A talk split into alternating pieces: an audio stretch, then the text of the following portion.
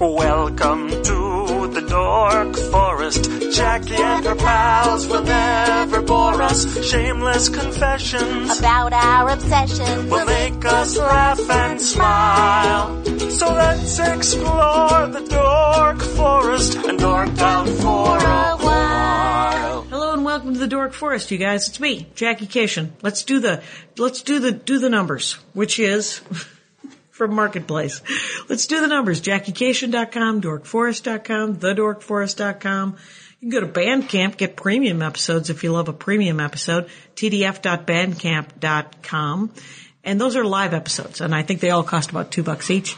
And then I have a storytelling album over there as well. You can, let's do the credits. Patrick Brady is going to fix this audio. And Vilmos fixes the website, JackieKashian.com. And Mike Ruekberg composed and sang that song you heard, sings with his wife, Sarah Cohen.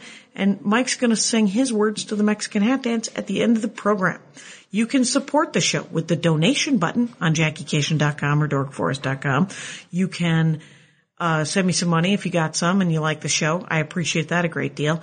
You can order stuff on JackieKashian.com. All of my CDs are there and my DVD if you like a hard copy. You can also order from Amazon or iTunes or just listen to them on uh, Spotify or Pandora. You can get a digital download of my DVD at comedyfilmnerds.com.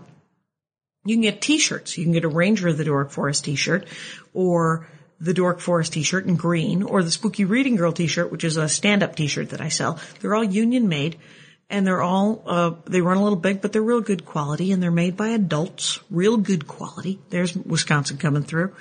And, uh, and you can use the Amazon banner to support the show if you want. If you order from Amazon, and almost everybody does, you just use the banner on JackieKashian.com. It's white.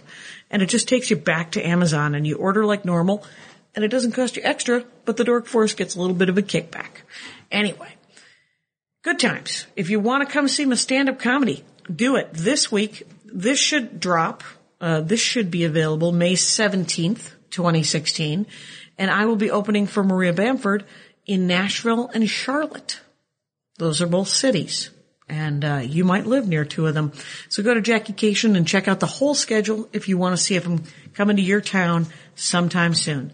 Anyway, let's get into the show and dork out.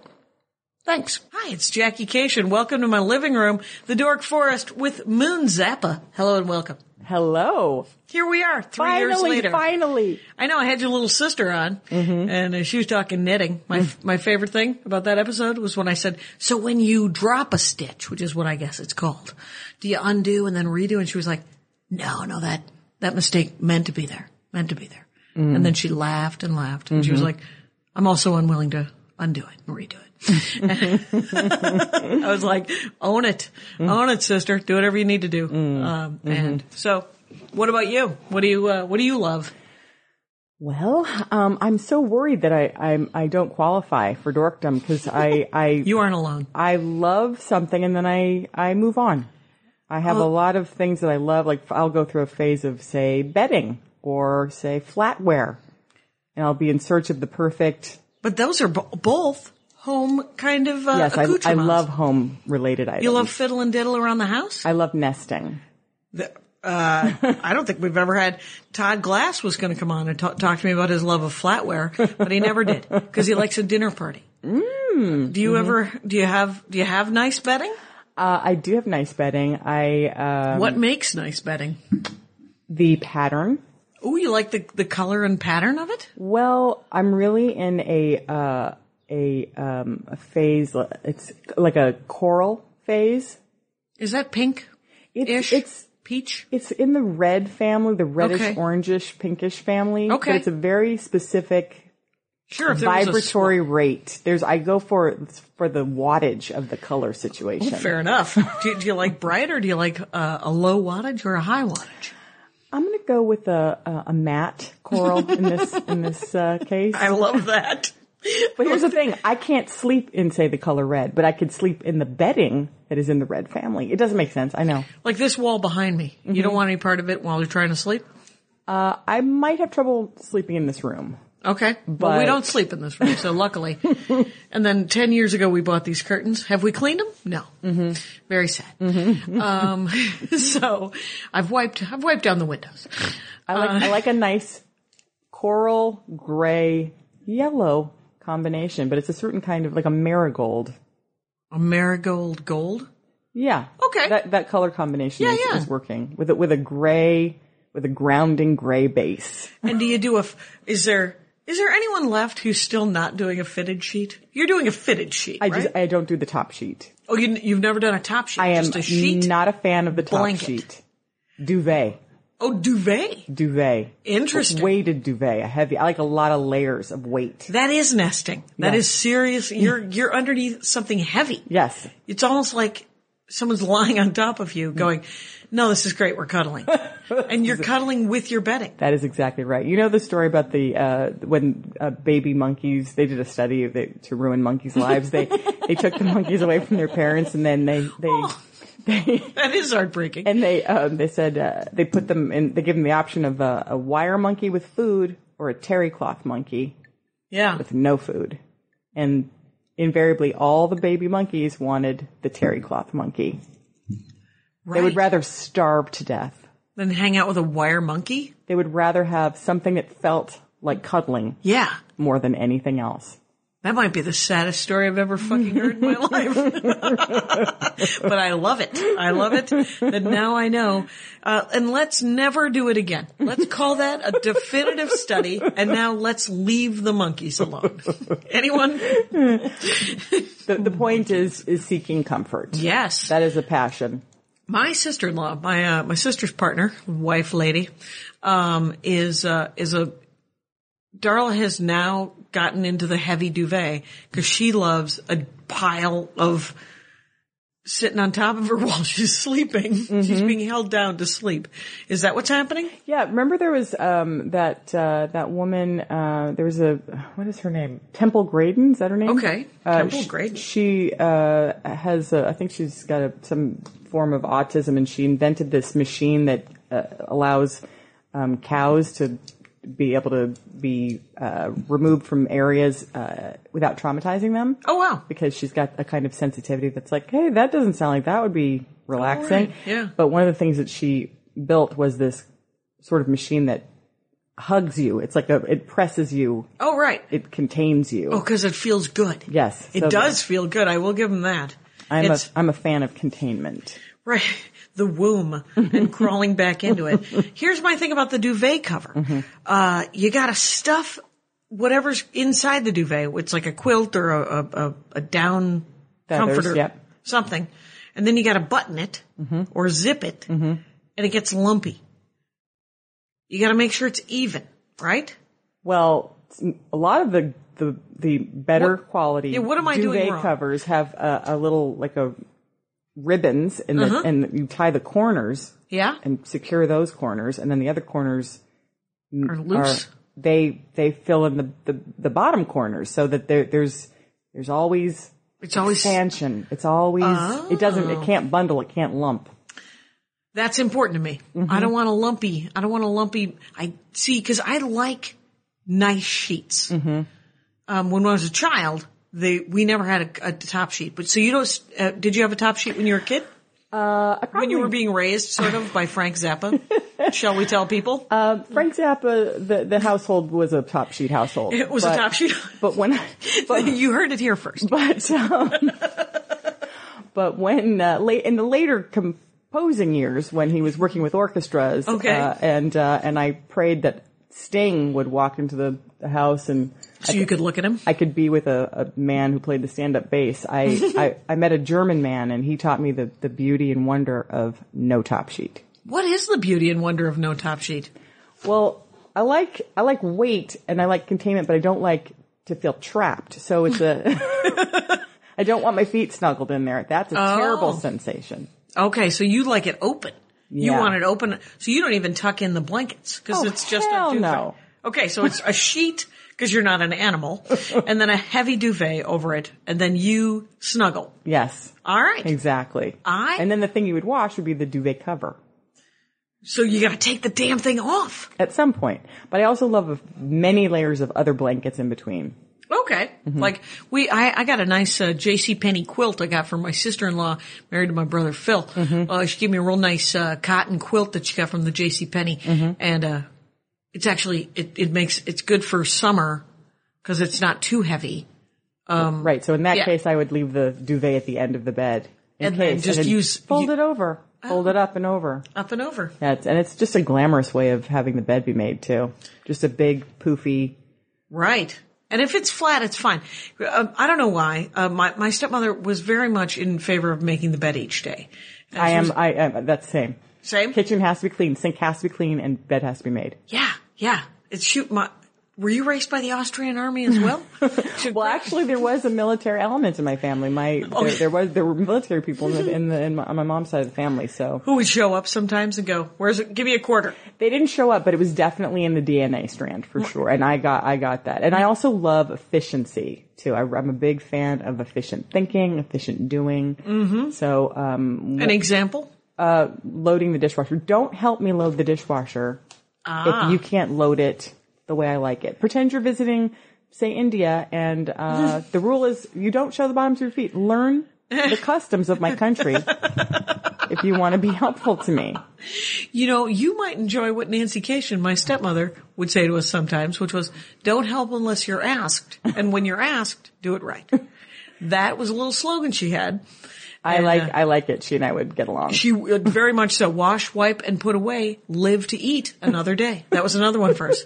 She had a couple of them. I, those are the only two I remember, sadly. But uh, yeah, um, Because what happens is how you do one thing is how you do everything. So, for example, I've, dating life has been ruinous because if a guy can't load the dishwasher the way I like it, Right. that means he is not washing his balls correctly. Oh, and he's not telling me the whole truth.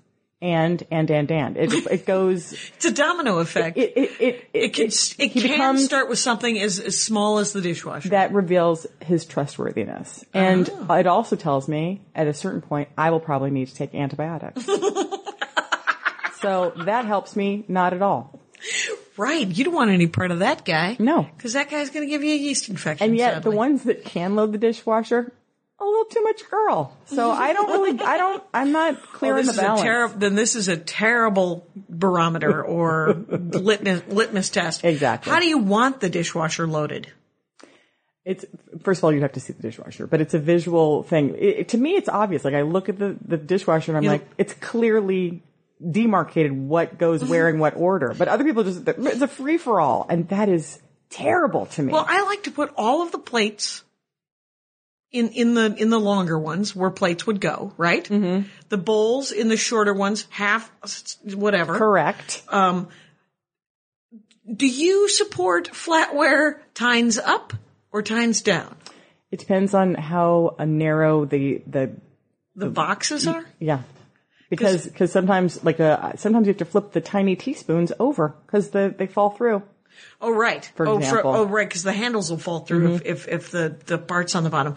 But if the parts, if it's big enough to have that, Mm-hmm. then the water can get in there and fix it. But if it's not big enough, I like tines up just to make sure the damn thing For sure, tines up. I'm a tines or, up person. Or tines down if it's big enough. There you go. Interesting. Interesting, Mm-hmm. interesting. And top row, right? That's glasses and uh, bowls. Yeah. Uh, if if there are enough bowls or whatever. And the bigger items have to go on that bottom thing because there's more room, right? Correct. Okay. All right. In the same way that you would not do a darker nail polish on your hands and then a lighter on your toes. It's just, it's just common sense.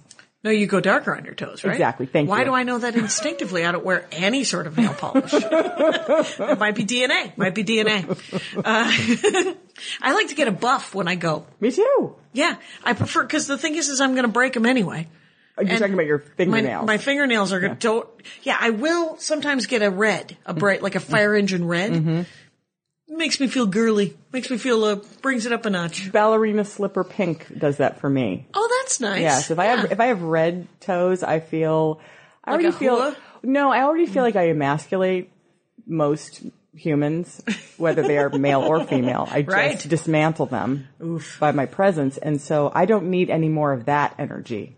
I need Right. softer colors. Oh, softer colors to sort of soften everything around you. Mm-hmm.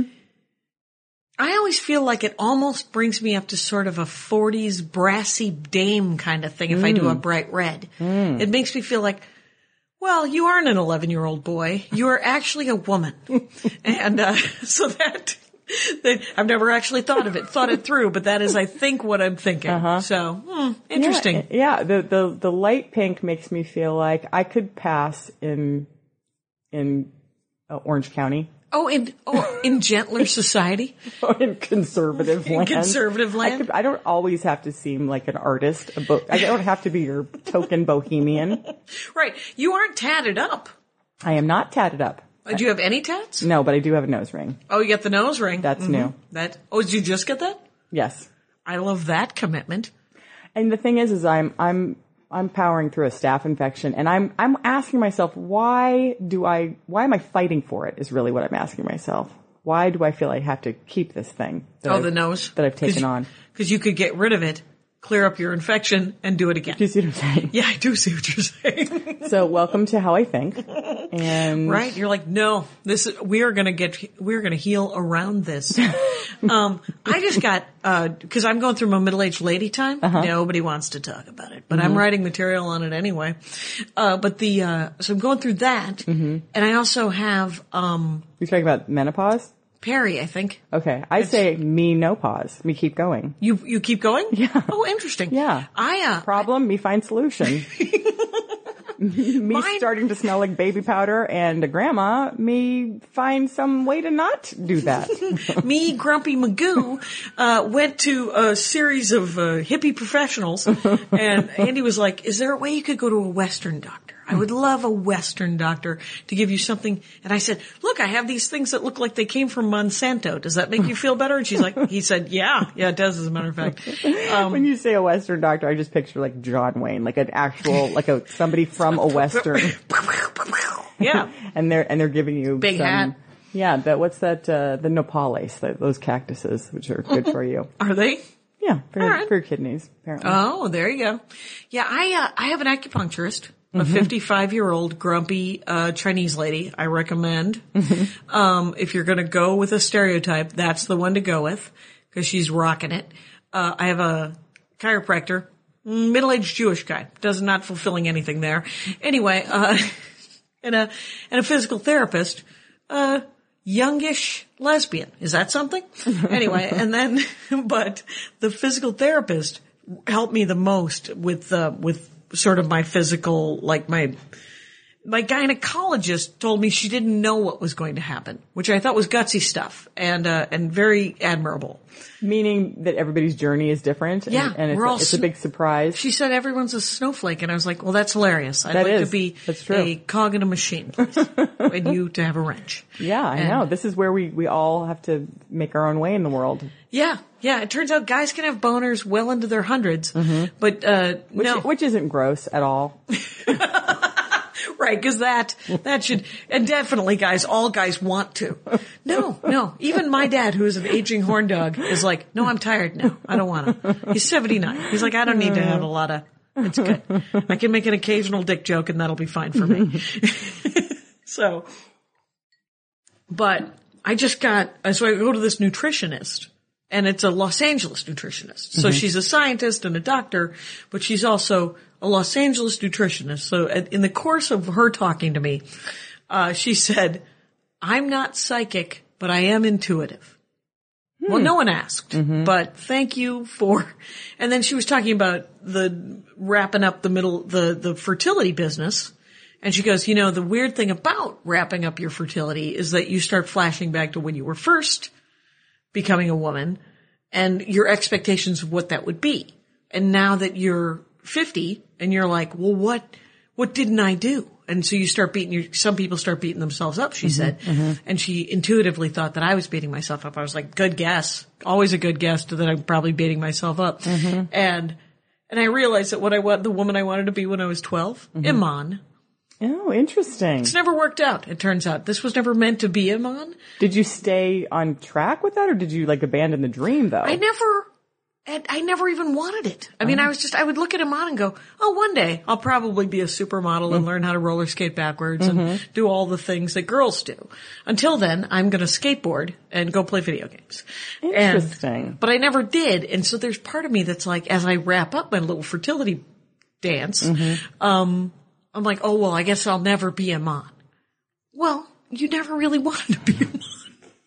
That is true. Christie Brinkley was not meant to be. You were not going to ever be Christie Brinkley. It was going to be fun. Dreams are harder to bury than people. I agree with you. Oh, wow. Yeah. Wow. You have to do a different thing with them. What are you going to do? What do you Uh, think? with the with the with the death of a dream, um, I think you have to make a new dream.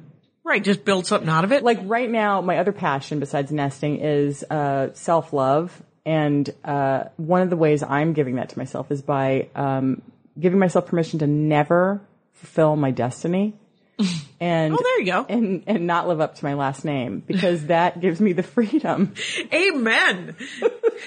that is awesome. Maybe pursue something. Right. Cause then you can just Napping is live. good enough. Yeah. Yeah.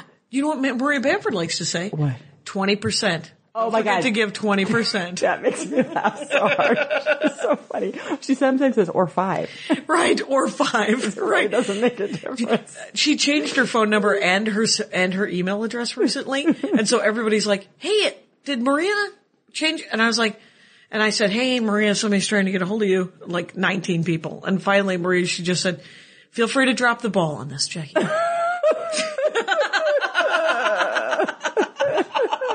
I was like, all right. She's like, don't even, don't even worry about it. They'll, Yeah. they'll find me. Yeah. They'll figure it out if it was meant to be.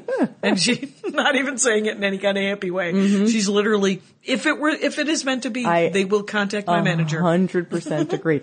Uh, that was the other thing I realized recently too, is I have not created a space to receive in, in any way, shape or form. I don't have a website or a thing or an agent or a th- I just, I've literally dropped off the map.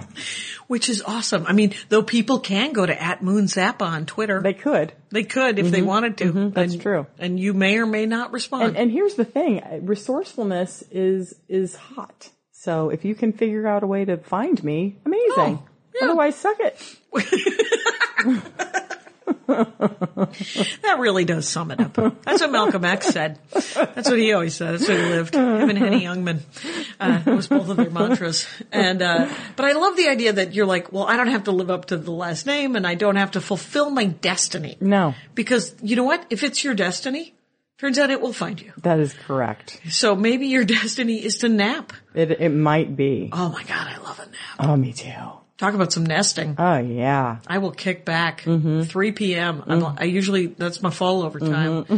And then I wake up around 6 and then I start my evening and then I like to be wrapped up around 11:30, 12. Totally. And, And- that, and the truth of the matter is, I mean, it's, it's fun to wake up in the middle of the night. It feels cosmopolitan, European-ish.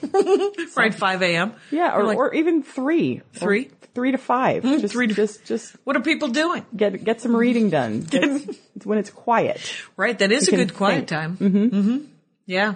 Do you do a lot of reading? Let's talk Oh, about, I uh, love reading. you do some reading? Oh, I love me some reading. Yeah, Fiction, nonfiction, All literature, crap? Right now I'm reading an amazing book on trauma. I can't remember the author's name. He's For or against? Trauma? Oh, Yeah. against. Oh, good. Yeah, yeah. No, this is, this is, uh, I thought it was more another monkey thing. No, I'm not. I'm kidding. No, he he's um there's something I think it's called inescapable shock. Just it's giving me understanding of uh the chronic long-term horror of my entire existence. And so when I'm like, gosh, I'm really suffering from some writer's block, I can be like, nope, nope, that's just trauma. It's taking the language part of my brain offline. Yeah? oh my God. and so I feel a little empathy for myself. I can go, Oh, good. yeah, you know what? Maybe, maybe today we just, maybe we just get one bill paid and we send our child off to school and then we rest And then we rest. and we reset and we start again. start again. The thing is, like I, yeah, there's, there's so much, er, all of life is trauma. And so to Mm-hmm. Some, so process actually, it, some, some people I don't think feel Have trauma. it? No, Donald Trump.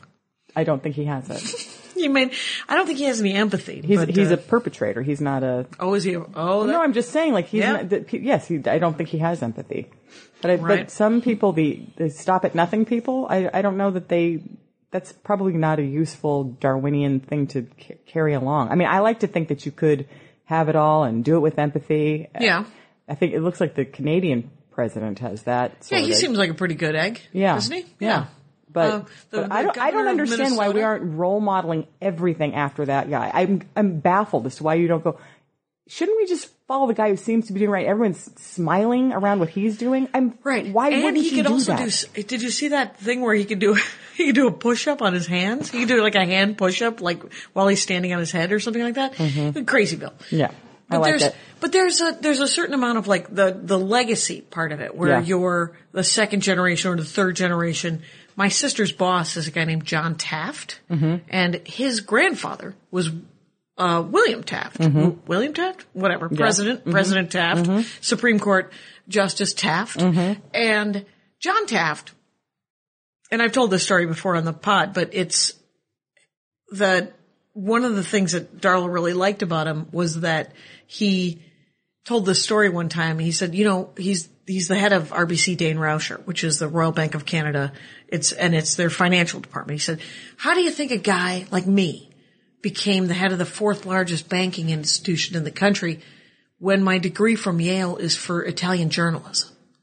And then he said, did I, ever- did I ever tell you that my grandfather was the president of the United States? And Darla was like, that's a guy who knows where he, that he was born on third base, you mm-hmm, know? Mm-hmm. And he knows that he has to give back. And he, and he's a good guy. And Darla's also like, he's also a Republican and I will never vote for him. But, uh, cause he, th- he genuinely believes in some trickle down stuff that doesn't make sense. But he's a huge philanthropist and a socially very liberal, but he, they just have some different, whatever. I I'm going through something that's like a cousin of that idea, which is uh, I just had lunch with um, Pamela Des Barres, who wrote a book called I'm with the Band, and she's famous for being a groupie among Oh, many okay. other things. And she's an author, and she teaches writing courses, and and um, and uh, so uh, she uh, she we sat down for lunch, and she goes, "Don't worry, I didn't sleep with your father." And I was like, "Phew, now we can have a civilized conversation." And then um, she said, I uh, I suppose you're just eating lunch going, why are we here? Are you going to huge reveal? Well, here's the thing. I've had many huge reveals lately, and and so let me start by saying, growing up with my father, uh, I really I saw this guy who who was to me a total dork. He was shy. He didn't think he was attractive. He was a workaholic. He couldn't have serious conversations um, or embarrassing conversations without deflecting with humor. He um, he couldn't cook. He didn't remember to cook for anybody else, and when he would cook, it would be like jab a uh, hot dog with a fork and cook it over a gas burner. and then or, hand it to you with the fork? he'd only eat it for himself, and then he'd make a can of chili, Hormel chili for one. Like he was just. So I felt Wow. sorry for this man, and Yeah, so yeah. that's who I projected went out into the world for nine months out of the year when he was touring. I did not know that he pretended he didn't have a family. And even though other people were like, "Oh, that's what rock stars do," I was like, "No, not mine. My, my dad Right. went to Congress to like fight for Yeah. the music biz, and Yeah. my, my father was going to be part of the Czechoslovakia's new regime. Was he? And my my point was he he died too too early. He was gonna, Okay. he was running for president when he passed. But oh, okay. but um so having lunch with um and my parents stayed married the whole time, which is a romantic story if you think about it. And then Sure. I'm having lunch with Pamela and she says. Uh, I was propositioned three times by him. I said no all three times. I'm like, that's a great story because I feel like no one said no to my dad. Right, someone should have. And then she, and then she said that he, um, they, my mother and my father took her to lunch and my mother was trying to find a replacement for herself in a threesome. Uh, situation. I guess there was, uh, because my dad had moved a groupie into the basement, an Australian groupie, and, and they were having a party downstairs, and sometimes they'd all come up for, for It's like working in a restaurant. Someone to cover your shift. Ex- Your mom needed someone. And so now I'm thinking, and so she she passed. She said no, uh, and her her escape clause was um, unless I get Gail first, and that just blew the deal. They were not having any of that because Gail wasn't. You know, she was again trying to find a replacement. More isn't going Right, to help. right, So- right. Fourth. So then I'm hearing for the first time that my mother, to save a marriage, was like with a titty and a and a, and a bush, and I'm just like, what? Wait, what? So do you know what I'm saying? My point is, um, That's I don't really. that is traumatic. It is traumatic. My, my, I'm not even sure what my point is, other than to find out new things about your family. New reveals. You know that I I actually have an un I have a recorded but non-released episode of the Dork Forest that I did with my dad, right when I got out, when he got out of the hospital about a year and a half ago. Mm. And I was like, I, I need to do this. His dorkdom is sales. Let's sit down. Let's talk about sales. So when I'm in, when I'm doing the dork forest, whatever your dorkdom is, I want to know more about it. And this is a safe space and I'm trying to be supportive. So my dad is talking to me about sales and, and as we're going, I realize, oh, everything is a sale. Everything. Every woman, every interaction, every ice cream cone, every fucking thing is a sale. So he's telling me about my stepmother, hitting on my stepmother and how they met and the, how the pitch, you know, how the pitch went and how the sale went.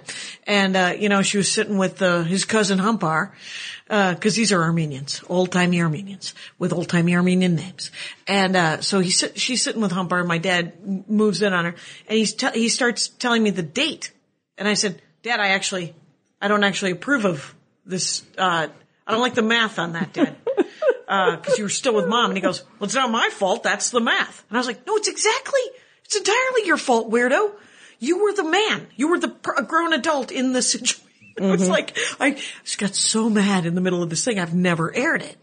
And, um, and then in the next, he goes, well, you should have seen me in the sixties with Yvonne. And I was like, no, who the fuck is Yvonne? Stop talking. Well, what's been so amazing about these kinds of stories that have been uh, told to me recently is that I have always, uh, I, I do remember my mother being very sad at times, and um, and knowing that it was. Uh, like in my mind, he cheated on her like maybe three to six times, and I can understand that she was she had a horrible temper. She was not very nurturing, but uh, I would have stood by her because it's Yeah. just not polite to to go off and leave no. leave someone at home with the children and Go away. and go away in that way. And um, uh, but what's been so fascinating is my my whole thing with my mom was always like, let's just live in our car. Who cares? Let's say goodbye. Like sh- they raised a feminist, and I didn't understand what I was actually railing against. It's like finding out that that um, Woody Allen is your dad or something, or or somebody who's like known for their or somebody that's known for their art and then has a horrifying Side that, that you that, that you don't that you're, And that you, would never suspected. yeah, that, and I was and would never be in alignment with. You know what I mean? Right. I saw an interview with him recently. Like one of my again, my dorky obsessions is just my own family. um, and I saw an interview with my father talking about his love of explosives. Now he like went to go burn his high school down. I was like, that is a terrible person. Right. right. What? right. You are not the hero of that story, Dad. Please stop telling And that story. telling it with zero remorse. it's weird. it is weird. Don't brag about that. Right. And the fact is, is that the reveals are still coming. Like Exactly. people are still coming out of the woodwork to tell you weird shit that happened. Exactly. And I'm like, I thought that part of the therapy was done. How far from it. How far from it. So, Right. I don't know. I've always thought that multiple, like threesomes and stuff, Mm-hmm. always a terrible idea. Just too many people. There's always someone who's left out and there's some crying. it, it, it's only going to always- work if everyone is like a, like Iman. If it's three Imans. And even then, I feel like even best case scenario, one of the Imans is going to be sad. One's going to be sad. The other, the other way I can really, I've been in two threesomes. Nobody needed to know that. uh, but, uh, that's what podcasts are for. Anyway, but, um, the, the only reason that they were of any use or enjoyment or entertainment ever was because I was so wasted that it so didn't matter. Like I was like, no, you guys go for it. I'm gonna be over here. Maybe I might. You guys don't mind if I nudely go look for more booze. and then, of course, yeah. and then we all pass out and our lives are continued. But I mean, the whole thing is, it's that's so weird. Like, like what I know about my family is because it is fascinating. Like, mm-hmm. cause it, it's where you came from and you're like, you're supposed to love these people and you do, but you're also like, you can see the flaws and you're, it, it's gotta be a, a like a, an analogy for how you can work with the rest of flawed humanity. That's right. Because you're like, if you could figure out a way to love your dad, then you could figure out a way to love George W. Bush. Exactly. Or Karl Rove or whatever, exactly. right? So you can reconcile the Van Halen split and be like, well, okay, they had to do what they had to do. I never knew about the Van Halen split. What was the Van Halen split? Well, they was- had to break up, Yeah. But uh, Then Sammy stepped in, and then Right. and then he couldn't drive 55 is all I vaguely remember. and then David Lee Roth was back. I'm not sure where it is now. At that at that point, when they got divorced, I was I I was too sad to to even check back in. Big fan of the band Van Halen. I wasn't. I was at the time.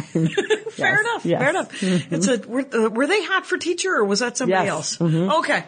It's uh, I get them, and this is not going to be a popular statement, but I get them mixed up with Twisted Sister. Wow. Yeah, that's never. Wow. Nobody wanted to hear that. I think they wanted me to hear more about my sexual exploits than the fact that I get Twisted Sister and Van Halen mixed up. I don't know anything about music. I did go see. Your dad wrote a um an opera, mm-hmm. uh, the uh, Central Scrutinizer, mm-hmm. and I saw Joe's Garage. that's it. Joe's. Mm-hmm. Gr- I saw a production of that over in Silver Lake or whatever in Hipsterville, Mm-hmm. and because Andy Ashcraft, my husband, uh, huge, huge fan of your father. Mm-hmm. Me, I have no idea. A matter of fact, when Diva was on the show, I was like, I didn't know that you were. I, didn't, I knew that there was Moon and Dweezil. That was, she was like, Yeah, no one knows I exist. I feel great about it. Everyone go back and listen to that episode and you can hear the, you can hear the resignation in her voice. As she too works through whatever the hell is going on in life. So, what, uh, so you're, you're reading Inescapable Shock. Who's, who wrote it? Well, the book isn't called Inescapable. Oh, it Shock. isn't? It's- The book is uh, is called The Body Keeps the Score. And Oh, uh, wow. there, but that one of the topics is this idea of inescapable shock, where you're just you you you can't uh, get out of a circumstance and you're enduring it for a long time. Kind of like remember when uh, that guy was fucking his daughter in a basement in I think it was in Austria, and then he he was also having children with his own child, and then she they never saw daylight. They were he was basically raising these um like like Mole people? like albino foie gras um, fuck Wow. toys, I Fuck guess. toys, Yeah, I guess so. Yeah. Hashtag family. and um, and um, Yes. Hashtag family. the, The- film Room kind of touched on that, which was such a great, oh, weird, Oh. Yeah, horrifying story, and so well done. And then telling the the after part of like, how do you get back into society Yeah. post that kind of trauma? And in that case, in those cases, the trauma has ended. But when inescapable shock, it's like you, it doesn't end. And so, how do you how do you deal with the, the chronic Right. chronic shock? I was just listening to this NPR story on the drive over here, and they were talking about um, the the poster "Keep Calm and Carry On" and Yeah. how it was um, something Winston Churchill rejected. He was not a fan of this because at the time that they were trying to have people uh, build resiliency, he was like, it, "Resiliency does not come from being passive and just being like, okay, just put Keep up with it, going." keep-" you have to keep doing, keep investing Yeah. in your country, and keep working, and keep." Right. It's, it's action. It's, It's action. works. It's not. It's not. It's, it's fa- faith without works is dead, it turns it's out. It's not the lotus position. no. It's not endless. Is it downward dog? It is. It could be an active downward dog if you're really pressing into your fingertips and pressing the heels back. Um, but um, That's a yoga joke, you guys. Come on, get in there. yeah. So it's, do you like those kind of, uh, those depressing movies that, that, that show, I mean, cause sometimes they do have a, they, they have a, people live. Like people have lived through so much horror. Mm-hmm. Like I, sometimes I hear those stories and I'm like, oh, well, it wasn't that bad, was it? When I think of my own childhood or whatever, but well, I don't seek them out, but I think a, a good resiliency story is is uplifting. Yeah. Um, some somebody at, attempting Rising something. above. Yeah, something. Some, a movie that I didn't love was. Um, I can't remember the name of it now. Idris Elba was in it. It's the it's the war movie, beautifully shot. oh, the, the, oh, the, uh, African Yes. little boys? That was depressing as hell. yes. And now I guess They- the idea of that is is uh, it, it's supposed to prompt outrage, but the outrage with no outlet is is not and helpful. almost no, nothing I can do about it. That's what I, am saying. It's Yeah. Give me something to where to put this afterwards. Right, I'm gonna go grab a book uh, real quick. Uh, talk amongst yourselves. All right. Okay. She actually has left the station. She is she ran off with enthusiasm. Uh, I think she's a genuinely happy person. Oh, she's back.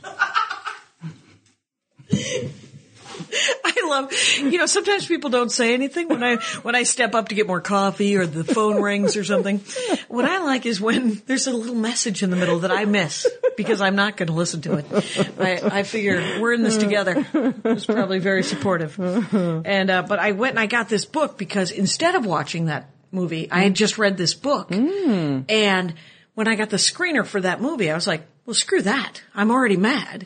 And this book was, talk about uplifting. It's called A Long Way Gone, Memoirs of a Boy Soldier by a, a guy named Ishmael Beah.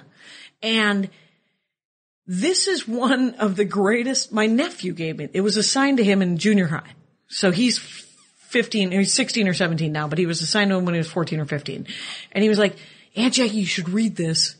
It's a crazy, it's a crazy story about this kid who's 12 who he leaves his village with a couple of his buddies. They have, he's got his Walkman. It's the 90s. He's got his Walkman with his LL Cool J, um, cassettes. And him and his buddies are going to a hip hop contest that they are going to enter. They have to walk three days to get to this big city in Africa. I think, uh, I think it's in Somalia, but, uh, Sierra Leone. He's in Sierra Leone. So he, on the way there, his village is attacked by the rebels and burned to the ground. Um, so they get separated and they're 12. So their boys sold, you know, when people see them, they don't see little kids who are on their way to go to the hip hop. They think, oh, these are boy soldiers. So no town will take them in because, and then they get captured by the government's troops and made into boy soldiers for the Sierra Leone government. So it's not even the rebels doing it. It's the, and he said he, he, they're like a month and a half where he's just eating like unripe oranges and walking along the street, uh, or this, these jungles and stuff. And in one of them, they take away his shoes and his feet are blistered because it's so hot. And he said, you know, then I was, I remember I was walking down this, this, uh, this pathway with my, with these guys and, and this is before he's been, uh, indoctrinated into the army. And he goes, it was then I started to get a little depressed. And you're like, then? That's when it happened? That's when you got a little, little depressed? And then they, then they, he joins the army and they give him a gun and they, they make him watch Rambo 1 and, uh, and Rambo 2 over and over and over again. And they give him cocaine Lord. and, and, um, and pot all mixed up together and Skittles and fucking Starbursts and it's just sugar and Coke and, and a knife and a gun and nightmare movies. And then he goes out and he kills people and he's 13, 14 years old. And then this story, it's an amazing story that it, there's no bitterness. There's no, there's no sadness in it. It's all incredibly matter of fact. Hmm. And then, cause when he was 16 or 17, mm-hmm. the UN came in and they were going through the ranks and they're like, everybody under 18, we're going to try to turn you back into people. Mm-hmm. And, uh, he said he was standing next to some, one of his compadres mm-hmm. and the guy was 18 and he's like, that guy didn't get picked. So he had been in the army as long as I had when he was 14 or 15. And that guy's still a soldier. That guy's still an animal, you know? And so that was this, one of the saddest parts of this thing. And, but it was, it's incredibly, but I don't want to watch Idris Elba. I don't want, I don't want to watch the fictionalization of something that this guy telling his own story. Yeah, I mean, it's it is very very similar to this. Yeah. Have I'm sure been- part of the, th- one of the things that it was based on or something. I would think so. Um, it's it's very disturbing, but yeah, I think at the end of the day, understanding these aspects of ourselves and and helping each other. I don't know. I just feel like I wish that you could take brain scans of everybody, and ones that don't have empathy, they go in a pen. They go in a pen because they can look like humans. They can look like us. Like with animals, at least you're like, oh, those are zebras, those are elephants, those are Lions, porcupines, tigers. whatever. But uh, we can pass as people, and we can't see that we have these. Can they tell by brain scans if you don't have empathy? yeah, they're missing some frontal lobe, well, I know that the social skills are pretty shitty. Uh, but they also become generals and politicians and bankers and and- managers of Kinkos. Holy shit, those bastards. And, uh, and, parents sometimes too. aw, they Ah, breed. Of they course breed. they do. but anyway, the point the point being is, um, I, I think we just have to make our little corners the, the best corners they can be. I believe in the goodness of good people. That's about all I can. That's about all I got. Yeah, yeah. I I think, and I think there are a lot of good people, and and and sometimes we're encouraged to believe that there aren't. That's and right. that that I think is is where the real damage can happen. Mm-hmm. Is that if I'm supposed to believe that everyone around me is my enemy, I'm going to make those people strangers. Just a friend I haven't met yet, Moon. I don't know if you know that. Well, and the, the scary thing about beliefs is that people can. That it really is true. They can they can have powerful beliefs that are simply untrue, but they they they believe them, and so then they act based on those beliefs. I I'm Right, I'm which kind- can be terrifying. Right, and it might be something like confidence, and and they could think that they deserve I don't know what, and then justify their hideous behavior based on the I'm I'm the special chosen one, Right. For example, Right. when yeah, whenever whenever anyone feels like they've that God has told them to do something, whether it's how about when they just tell themselves that they they're supposed to do something? right. Oh, like not even coming from the, the you, it's not coming from an outside source. Uh, I, I guess I'm talking about family again. Okay. Okay.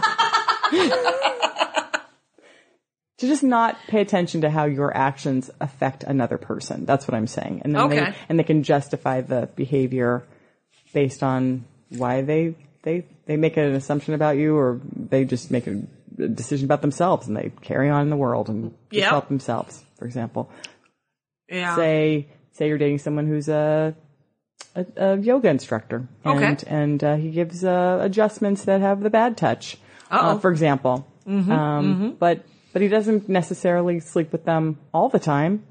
So so is and he loves you. He comes home to you. So right? Well, you know what's my the problem? my father uh, had an affair for nine years, and you know what my dad had to say about it? Hmm. Not nine years in a row. Out loud, he said Right. that at dinner. Do you see what I'm saying? Yeah. So it's exactly that. And it's, it's sort of, it's, you know, there's so many, I wish karma was real and I wish there was heaven and hell. I wish there was something to be like, yeah, that's a bad choice. And we all know it's a bad choice. we all know it's a bad choice and there will be some repercussions. and this whole, the secret thing and all the stuff where people are just like, no, I'm just, if I want it, it's mine to have. That whole thing is just right. That is a sense of entitlement that is insane. where everyone's in a bubble, just bumping into each other's magic wand bubbles. It's, that is, I'm not interested in that. That is not how we. That should- is, that, that is a lot. Cause Yeah. it's, that, that, that exists in a way that you're like, yes, you should believe in yourself and yes, you should work towards whatever you want, Mm-hmm. but you do have to be aware. those people think I'm a negative person and a grumpy person. Do you know what I mean? And they're like, oh, that's you're not going to have success because you're thinking negative. Th-. I'm like, no, you, No, no, no about you. That's um, that's the only negative thought is that you're a dick. Yeah. that's my negative. I'm thought. asking you to just give me some respect, some basic respect. Yeah. Yeah. You don't always have to go first and, Right. and get all the cake. What You could share. what did I see the other day? it was that if you if you come from a place of privilege, you see equality as oppression. Somebody wrote that. yeah, exactly. Right. Sick.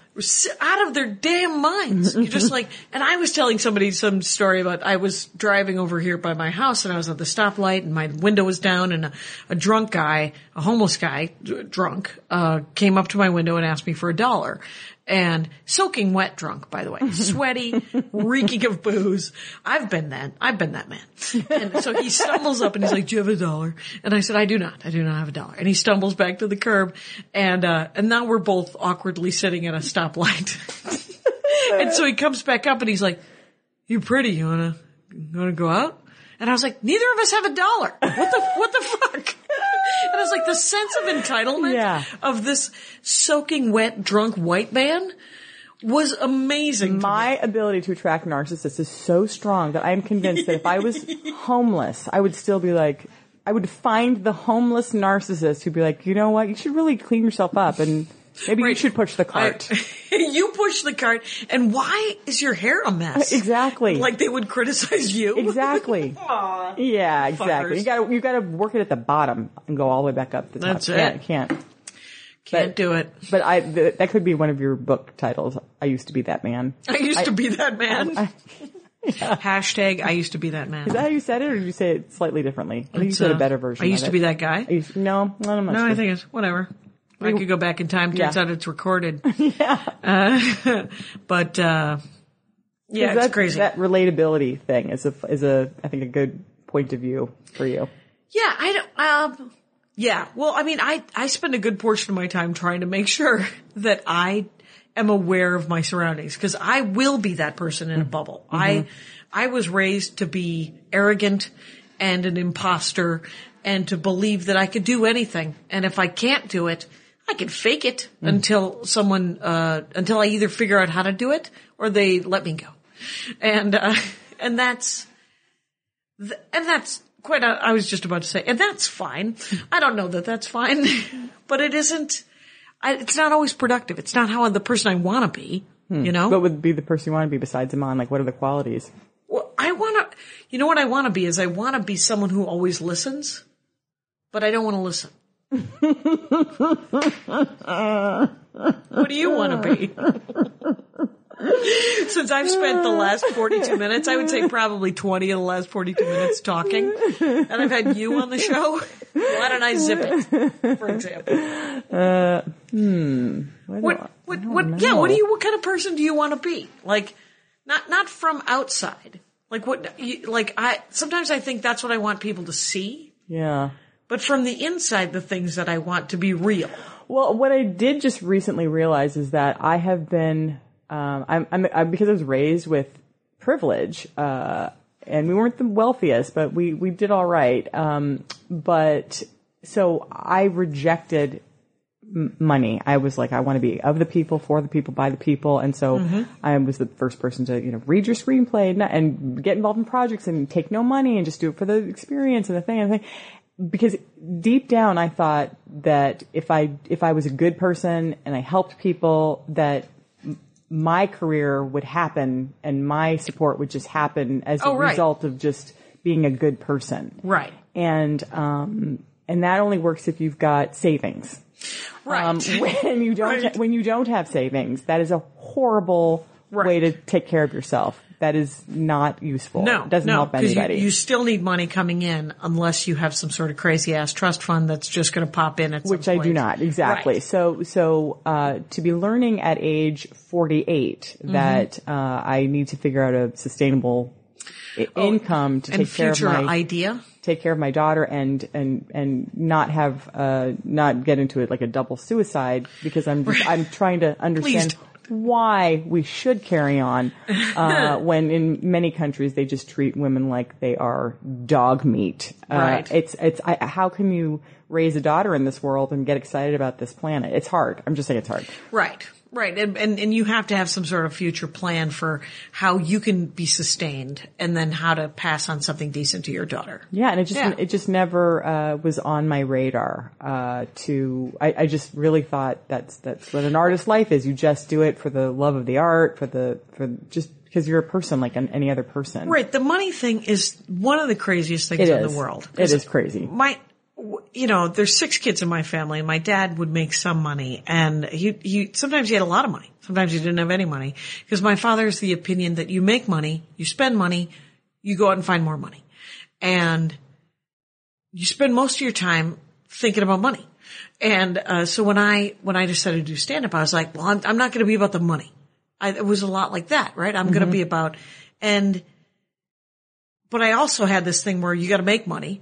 And then, but I never saved any money. Mm-hmm. I just, I made it and I spent it and I mm-hmm. made it and I spent it, forgetting that my dad is a giant gambler and has a gambling problem. and my brother Russ once told me that the way he, my brother Russ has a great deal of money. And he said, here's how I made my money. Dad would come to me with, he was like, you know, it's a great idea.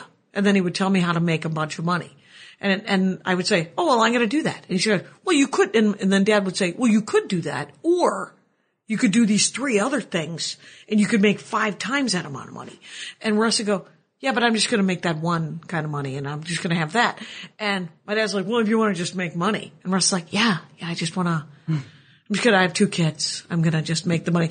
And, cause my dad wants to make a three bank shot with the pool cue behind his back. and Russ is like, I'm just gonna knock the ball in. Is that mm-hmm. okay? Mm-hmm. and then I'm gonna take 10% of that and put it in my savings mm-hmm. account. Is that something?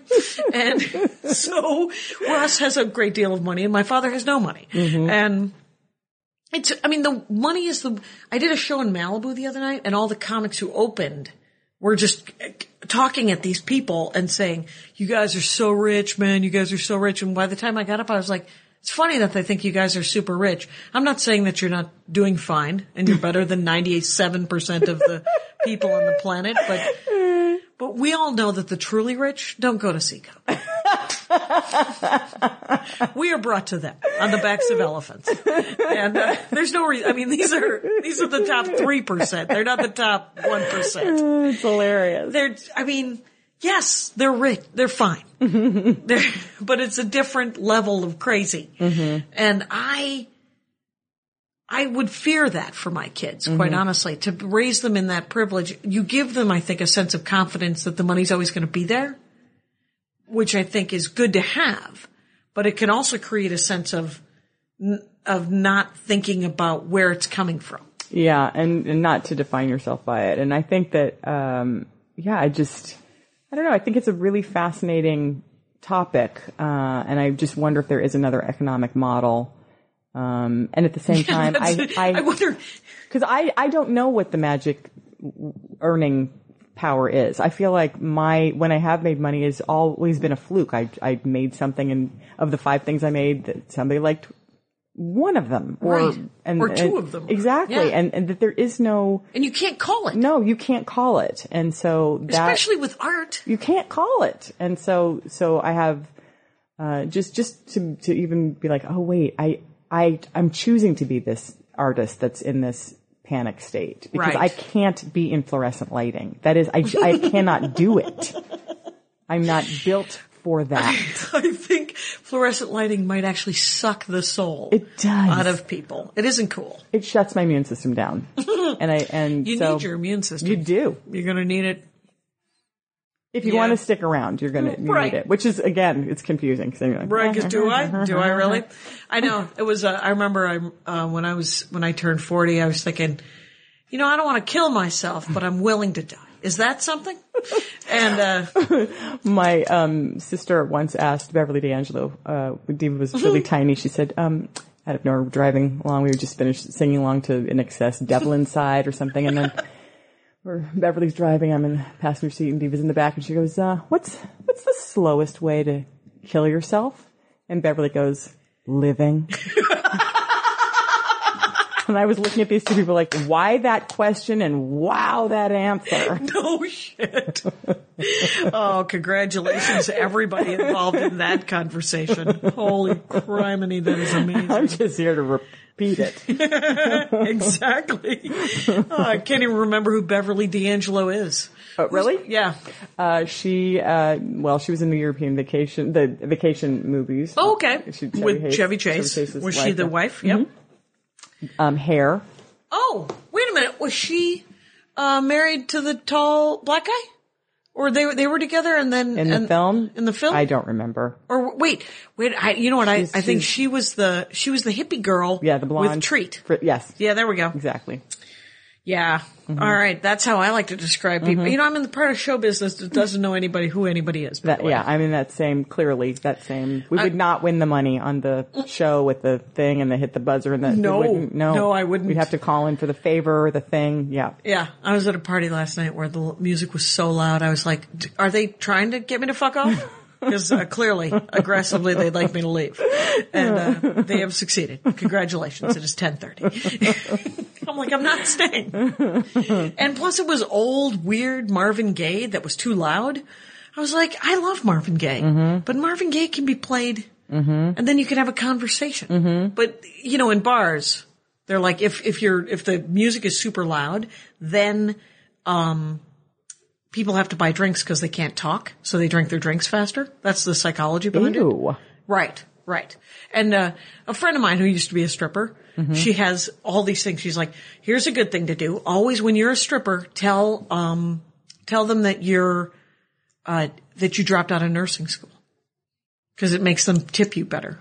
Oh. Yeah. And I was like, wow, weird. And she's like, yeah, it makes them think, oh, she's smart, but she's doing this weird thing. I should probably give her more money. And, uh, she's like, men are easy. And I was like, wow, that's a horrible attitude. Wow. And, And- yet, should we make the t-shirt and just wear the t-shirt? Cause I'm, I, I don't think I can pull hashtag? off the, I don't think I can pull up the stripping part to make the profit, but maybe the t-shirt just on regular folk.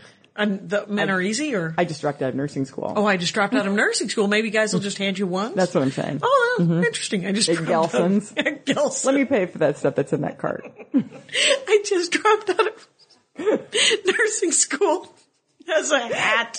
You're just wearing it as a baseball hat in the hopes that someone in the Starbucks line will be like, let me get this for her. That reminds me the other day I was at ecstatic dance class and um, another passion. What is that?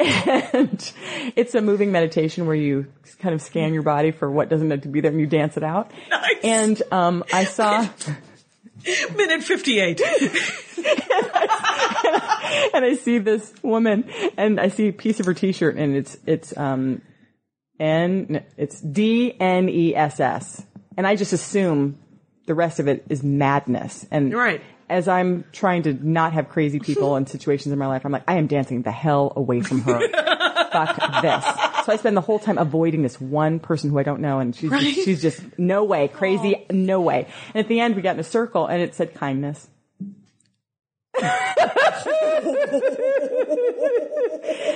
My life in one dance. That is ecstatic what? Ecstatic dance. The five That's rhythms. The, five rhythms. Mm-hmm. Kate Shella, she's a genius. She's a What, fantastic facilitator. what does your sig line mean on your uh, on your email? What is what? Huh? Your sig line. Oh, loka samasta sukhi no bhavatu. It means Right. may all beings everywhere be happy and free, free from suffering and the causes of suffering, connected to joy and the causes of joy.